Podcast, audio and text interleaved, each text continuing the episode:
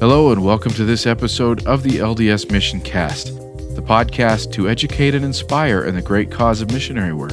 I'm your host, Nick Galetti, and this week's episode is part two of our series with Mark Miner and our focus on the addiction recovery program as established through and run by the Church of Jesus Christ of Latter day Saints. This episode is something that you can listen to without having to listen to part one. However, if you go back and you listen to part one as a precursor or a prerequisite, if you will, to this episode, I feel you'll get a lot more out of this experience. But here in part two, we continue our discussion with Mark Miner, who served and continues to serve as a 12 step missionary in the addiction recovery program of the Church of Jesus Christ of Latter day Saints.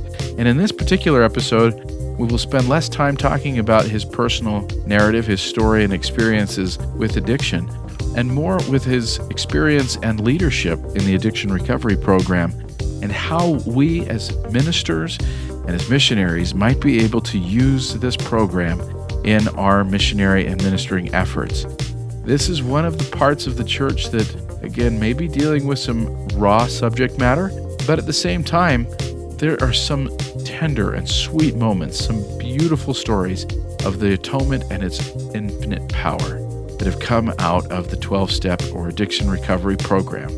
And so we want to not only educate and inspire on this particular thing, but we want you to know how, if you were to walk into a meeting, how would you start? How would you be in that meeting? And so there's a lot of practical advice and things that we go over. So please stay tuned for this episode, which is part two of our interview and discussion with Mark Miner.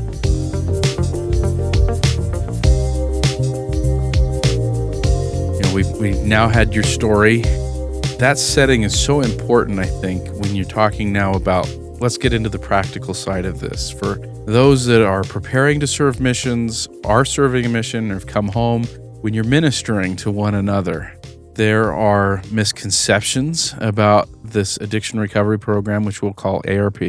There are just questions that, that people sure. have on how this can work. So let's let's go through this a little piece at a time. Okay. The addiction recovery program of the church is based on, if not licensed, version of the 12 step program, but it's been kind of, shall we say, Mormonized a little bit, right? So, in what ways is the LDS addiction recovery program different than what they might find in a regular 12 step program? There's really, really only two particular differences, whereas AA calls God either God or a higher power. We refer to God as Heavenly Father and Jesus Christ. And then in the fifth step, in which you read your inventory, your moral inventory to God, another person, which is the same in both programs, the LDS says, and to your priesthood authority. Okay. So we use a bishop or a stake president or a branch president as is needed. But aside from that, there are basically no um, very similar functional differences. Now, one of the things is that there is an addiction recovery guide. Yes. And in fact, I think it's available through the Gospel Library app. Gospel Library. And um, so people can go and download that. There's audio versions of the chapters, which you know, for some people, maybe driving, that's a good way to digest it. But the questions that maybe a lot of people will have regarding this program have to do with who can go. So anyone 18 and older can go. Okay. You do not have to be an alcoholic or an addict or a codependent or a pornography addict. If you want to go just to find out if it has anything for you, all they'll ask is your first name. You don't have to share anything more. You don't even have to give them the correct first name. They just want to know what you want to be called when you're in the meeting. So if you walk in the door to an LDS addiction recovery program, is it going to be set in a circle or does it, is it generally held in chapels okay. um, sometimes in seminary rooms. Most of the time we try to sit in circles so we can face each other. Uh, you do not have to share um, beyond your first name and you can give an alias and they they do have a roll that they send around. They only need first names, and they do that just for tracking pur- purposes to know how to administer the program to see if meetings need we need more or less meetings and more or less missionaries to staff the meetings. and you can it's perfectly fine to listen. And people come for every kind of a problem under the sun. I've seen people come with all of the typical addictions. Uh, sex addictions of various types, drugs of every type, tobacco, alcohol, of course, eating disorders of multiple types. Uh, but I've seen people come for gambling addictions, for spending addictions, for anger management problems. One guy came and told us he was a rageaholic. And that fellow has now become a facilitator in the group because he's uh, he's learned to handle his anger through the atonement. People come for anything that basically separates them from the God of their understanding because this is a program in which they're able to access the atonement and the God of their understanding. Yeah. For whatever character weakness or defect they may have, if they'll be honest about it and say, okay, God, I want your help, this can be the vehicle by which they get that help. And this is pretty relevant to anybody serving a mission. Not just, let's not speak for a moment for their own personal needs, but let's talk about the people they are teaching that they're ministering to.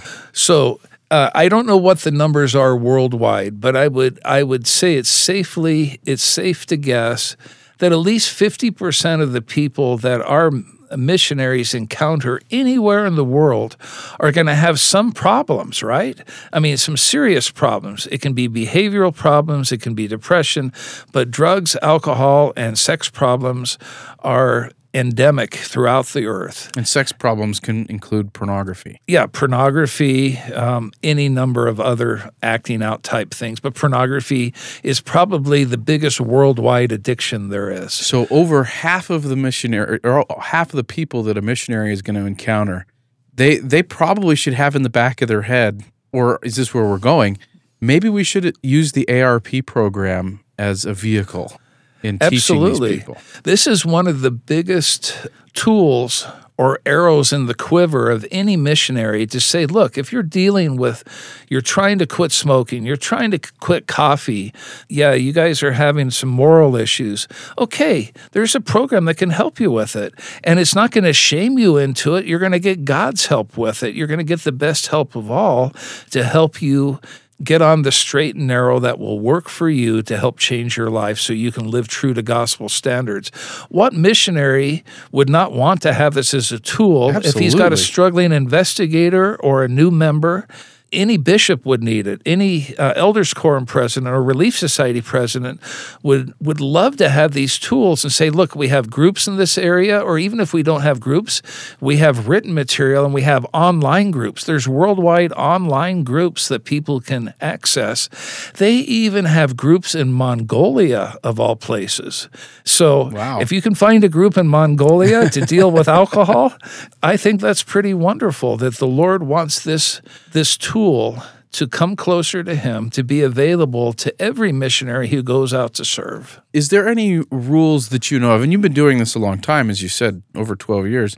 Are there any prescribed rules within any missions that you know of where a missionary is counseled whether or not they should go with their Okay. investigator? Generally, missionaries are not advised to go to the meetings themselves. They are advised to get someone from the local ward or branch or stake to accompany someone to a meeting. Often, if they will approach the bishop or the stake president or the mission president, they can put feelers out in the community and say which of your which of your trusted members attend these groups and who would be willing to sponsor someone at a meeting or you know just be their ride to a meeting we have found the greatest success when someone comes to a meeting with another member, uh, especially with an active participating member. But I can I can't even count how many times because it's literally in the hundreds that we've had bishops, Relief Society presidency members, or Elders Quorum presidency members come to the first meeting or two or three with a ward member who's struggling Yeah. and just to have a friend there. And they don't have to say anything. They don't even have to say why they're there. Oftentimes they'll tell us before or after. And that's appropriate, though, to say, I'm the Elders Quorum president and Yeah, I'm and here supporting this person. That's uh, okay. well, the, what they'll typically say, they'll tell the missionaries that, but we'll just tell them in the meeting, just say, I'm Joe and I'm here with Sam, or I'm Joaquin and I'm here with Jose. And They, they don't even have to know. We just know that people bring their friends to meetings a lot.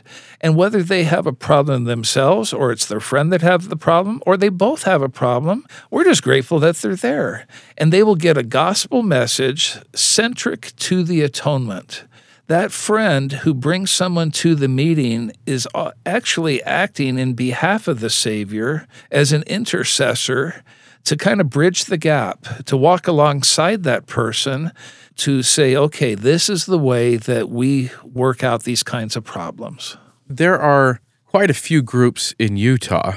How easy is it to access an LDS version of this addiction recovery program throughout the world? Okay, if you go onto the website arp.lds.org, you will find all the groups uh, throughout the world. You put in your location, they will, and they will put it anywhere from a 20 mile radius all the way up to a 200 mile radius. And if there happens to not be a group in the area that you are at, then you access the mission president or the stake president who is over that region. But they the cool thing is I mentioned they have online meetings. So we've actually had soldiers on duty in Afghanistan who have accessed our meetings. Very cool. Which I think is phenomenal. Yeah. We've had one of those soldiers who actually showed up into one of our groups um, and said, "You know, when I was in Afghanistan two years ago, this was how I, I I got the help that I needed. Now I get to come in person." That's very cool. Yeah. One of the challenges that missionaries have is that they're 18, they're 19. and I would say, other than people like you in your situation, a vast majority of them never had an addiction to speak of. Yeah. So there is a language, in an experiential kind of language that people going through or administering to those that are addicted are maybe not very well versed at. What are some of the things, what are some of the terms? That uh, a 19 year old missionary needs to know when talking about these issues? Okay, so we be very careful to label other people an addict. We just say, hey, you got a problem? Yeah, I understand. I've got problems too. We find common ground and then common vernacular. So you're almost always safe using gospel vernacular. Okay. And you let the people in the meetings instruct them in how to use the, the various verbiage and terminology. That will come naturally over time. I think the one thing is to have the mindset is there is not an us versus them. Okay. We are all us.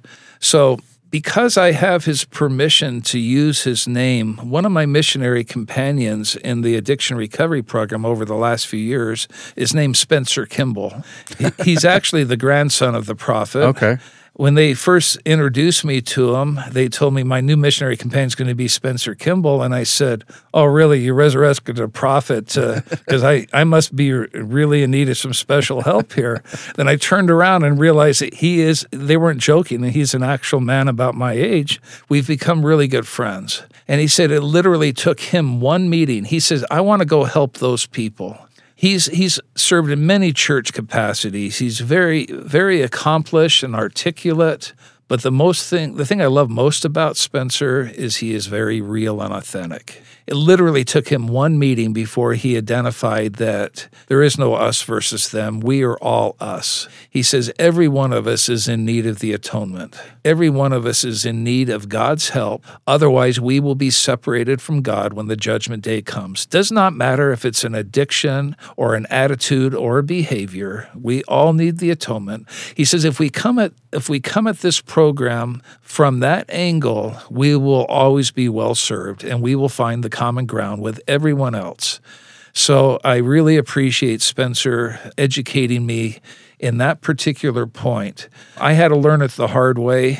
He learned it the first time he came to a meeting, but he tells me that he's no different than me, even though he's never done drugs. And he is definitely one of my brothers and one of the people I most look up to. So make sure that when you're speaking with anyone that you're kind of approaching with this idea, don't make them feel that they're different. Yeah, don't talk down to them. Oh, you poor thing. Let's get you some help with that. you know, um, yeah. people don't want to be preached at.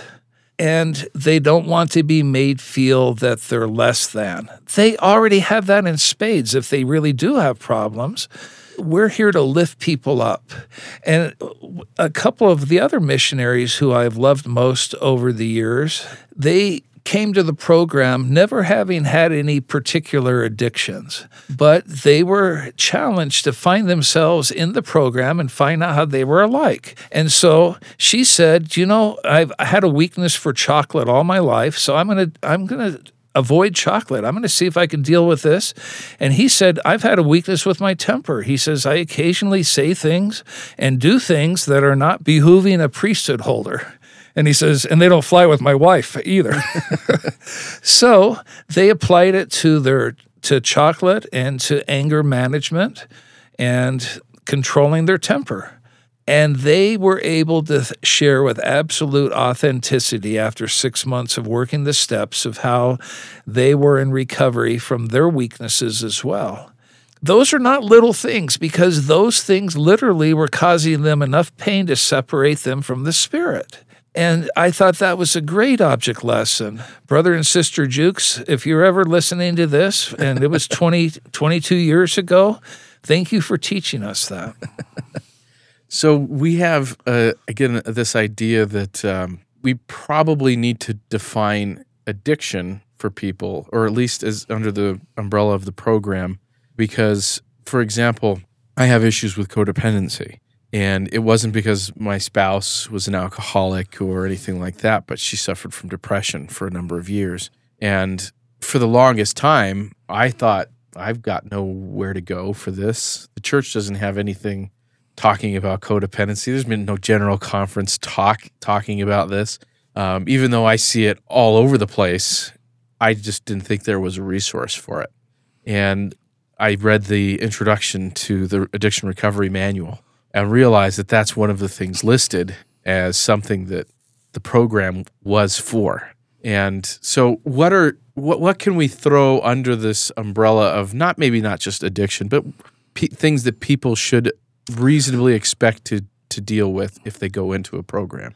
Wonderful topic and question, Nick. Um, you brought up the thing that is probably the biggest common ground for everyone I personally believe that every alcoholic and addict is first a codependent. That almost everyone has some codependency because we're not given a guide when we come to this earth of how to deal effectively with other people. And when I talked earlier about trying to fix my parents' broken marriage, that was codependency. All, that's codependency. Um, that's what set me up for addiction. All of us want to fix people that we love who are hurting. But the boundaries for that are what define healthiness versus codependency. Right. And we all struggle with that. So you'll be happy to know that just last month, they finally came out with the family support guide. The companion is in printed form now. It's been online for a few years, but it's been finalized and approved by the church as the family support guide, which deals principally with codependency. Excellent. And we have family support groups that meet co concurrently throughout the world. Now, they don't have as many of them, but here in Utah, we have a lot uh, with the addiction recovery groups. And so the material's available online for that.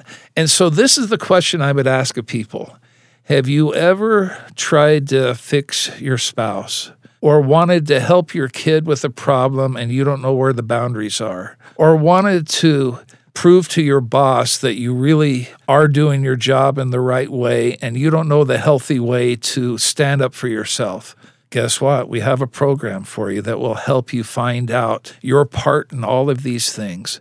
I think there's a lot of common ground here.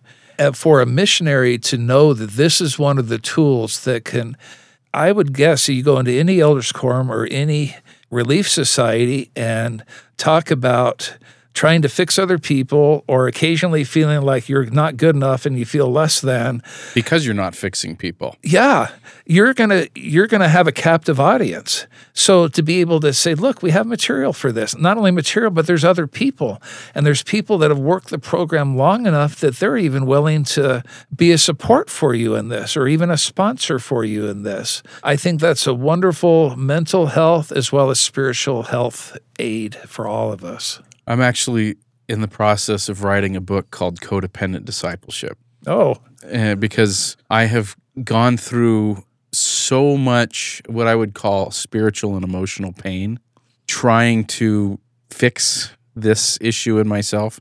I know the word fix is a very Yeah. complex word in this situation, but you know, trying to overcome that. Even to address it, we don't Sure. even know the guidelines to address it with sometimes. Right. And as it's not a very common language in the church to speak of codependency because of what it originally came out as with alcoholics, you know, spouses of alcoholics and Yeah. and it's broadened so much since then that we don't often recognize where those boundaries have been crossed and what triggers those boundaries to be crossed. I realized that as a missionary, I taught other missionaries how to be codependent because I thought that's how you were supposed to be a good missionary. Sure. And and so there there were a number of things that as I as I came to be more educated on that subject, I realized how much that was throughout my own life. It sucks. It's painful. And while I wouldn't say that I know exactly what a chemical dependency is, I certainly know how it can absolutely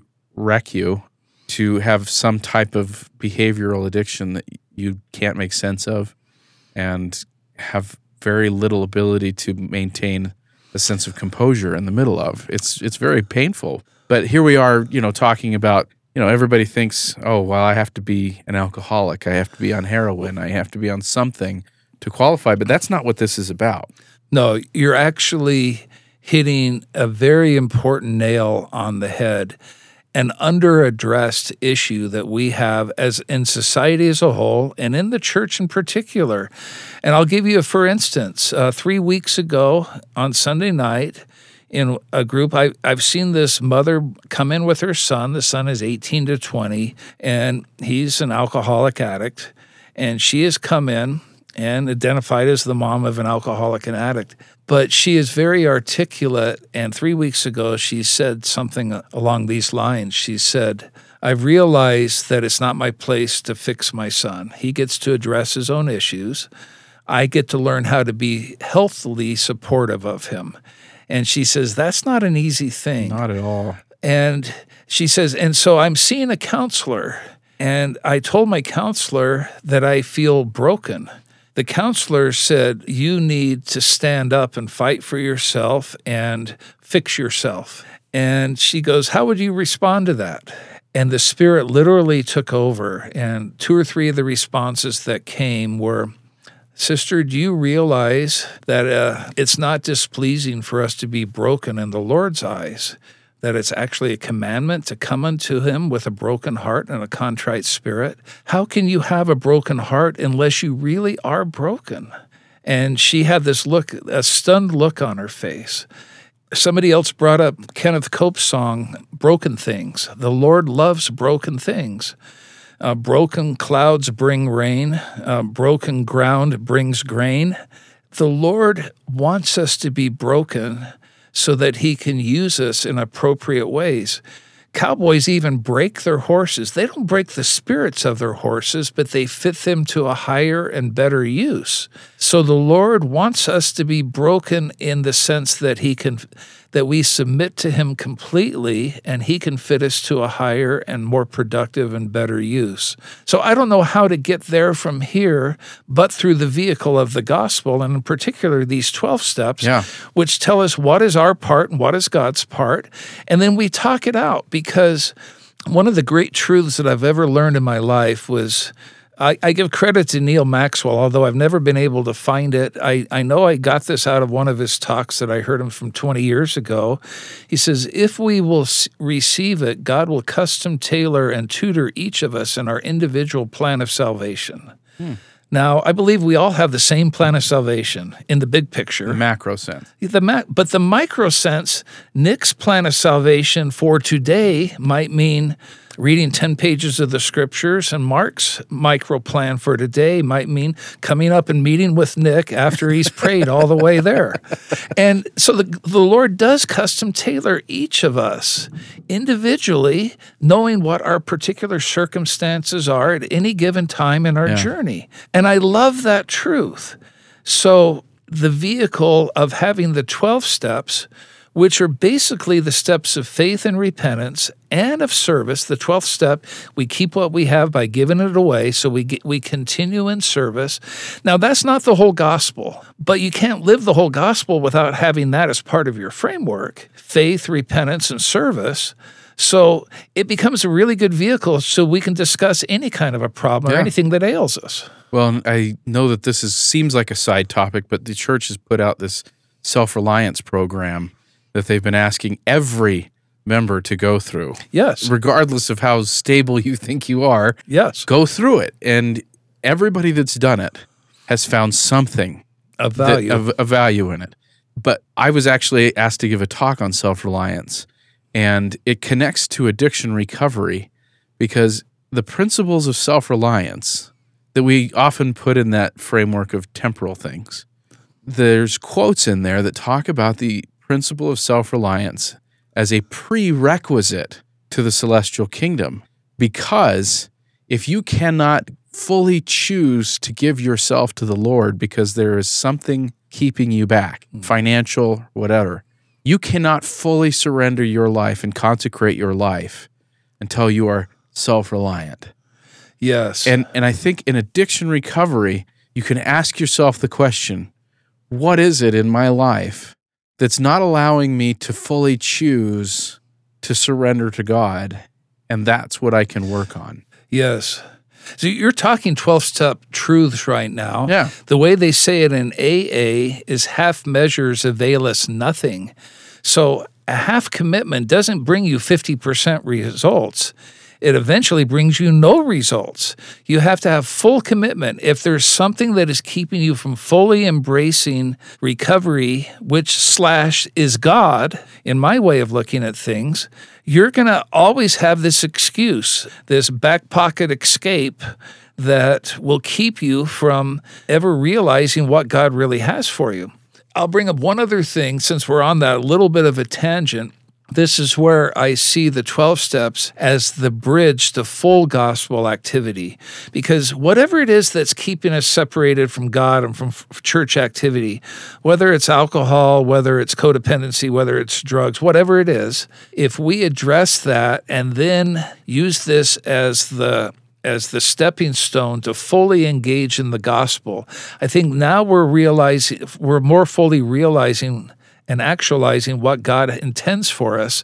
The 12 steps are not, they're just a vehicle, they're a tool, they're a mechanism to get us closer to God. And He wants us to continue. That's why in the ARP, there are actual steps in which they talk about now you get your patriarchal blessing, now you go to the temple, uh, now you engage in service and whatever your bishop calls you to do. Yeah. And and that's where I see some of the secular problems, uh, uh, programs fall a little short. If it helps people to get active in their own churches, I don't care what church it is, it's serving a wonderful purpose. But if AA becomes the church, I don't know that that's fully pleasing to the Lord. Right. And I know some of my friends in AA may disagree with me, but I think I think we're we can't limit ourselves there. We have to go all the way because like I said God is willing to remain anonymous, but he wants us to get to know him. Yeah. And so at some point, we're going to be able to call Heavenly Father Elohim,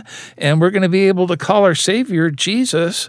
And if we haven't got to that point and then are continuing on and doing whatever they ask, we're self limiting. And so the only reason I bring that up is I, I don't want people to think that we should be content just getting clean and sober.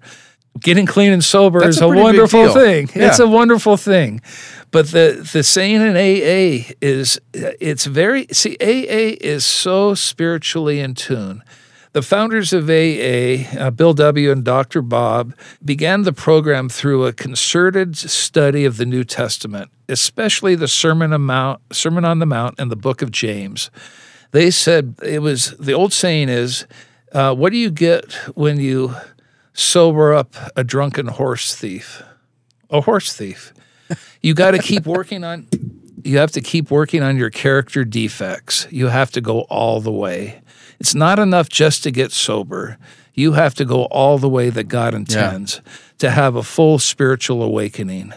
And that's why I love the program because I have seen so many people have that full spiritual awakening. I can't even count the number of people I've been able to go to the temple with, see get baptized in the program, see their children get sealed to them.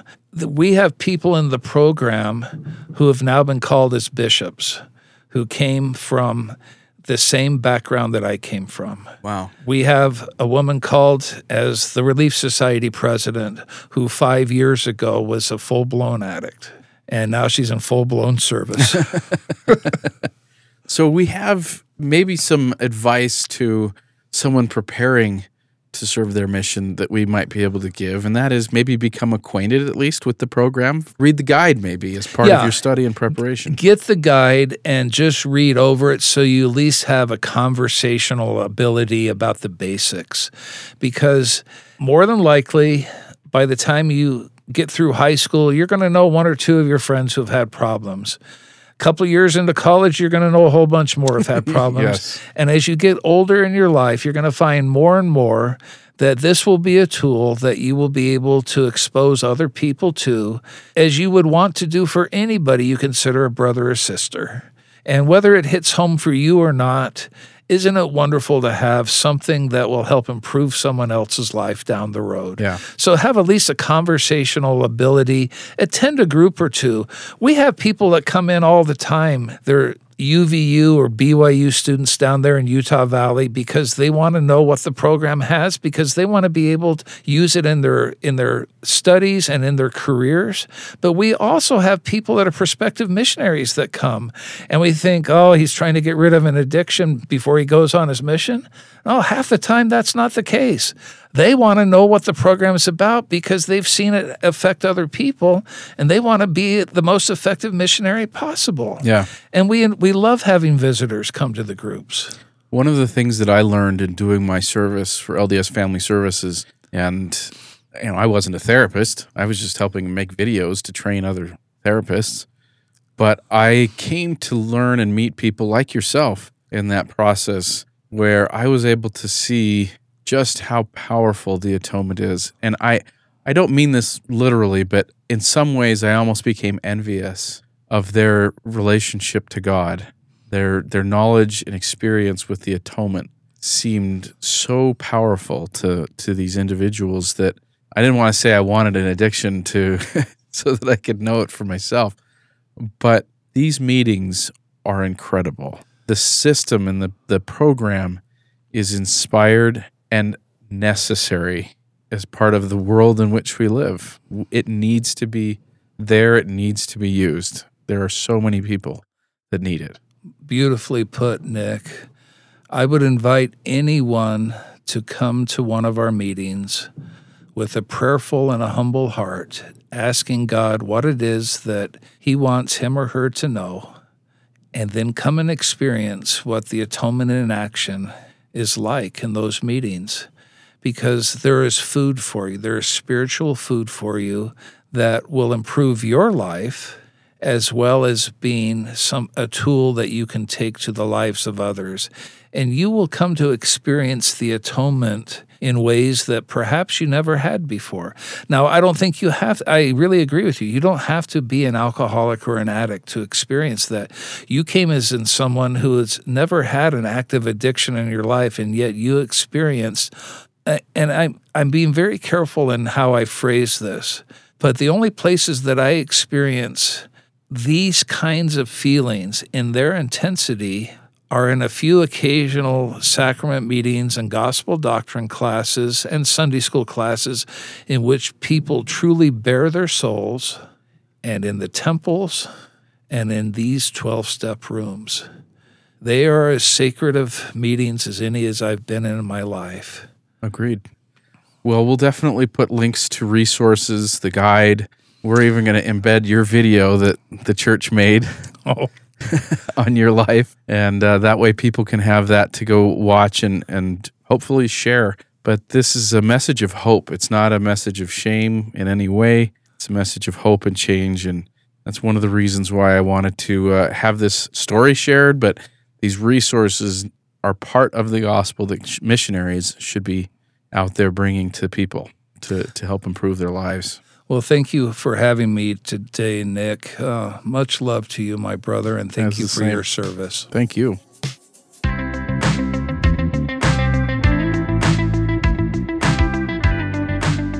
Thank you for listening to this two part episode of the LDS Mission Cast. I want to thank Mark Miner again for coming in and telling this story. And I have to tell you, this is a story that Mark has told before, and it is still powerful, it is still potent and it's still very emotional because it speaks so highly of the power of Jesus Christ's atonement and his power as our Savior. We want to encourage people to go to the posting of this episode as well as part one's episode, as there are some great links to the addiction recovery program, as well as some videos and things that are going to be great resources for you when you're going out and ministering to one another. Remember, the Addiction Recovery Program is a very underutilized tool in the missionary toolkit. This is one of those things that we don't often think about as something that is an open possibility for people to experience the gospel of Jesus Christ, but it is absolutely powerful. It is life changing. It is so powerful, the spirit that are at these meetings, that I encourage you to go to a meeting just to go and see how they are. They will welcome you and they will welcome the people that you are ministering to. You can do so with great confidence that they will have a powerful and a wonderful experience with the Spirit and as a result, grow in their love and appreciation of their Savior Jesus Christ. I leave my witness with you that the Addiction Recovery Program is inspired of God. It can be the means of bringing many people under the gospel of Jesus Christ. And I leave that testimony with you in the name of Jesus Christ. Amen.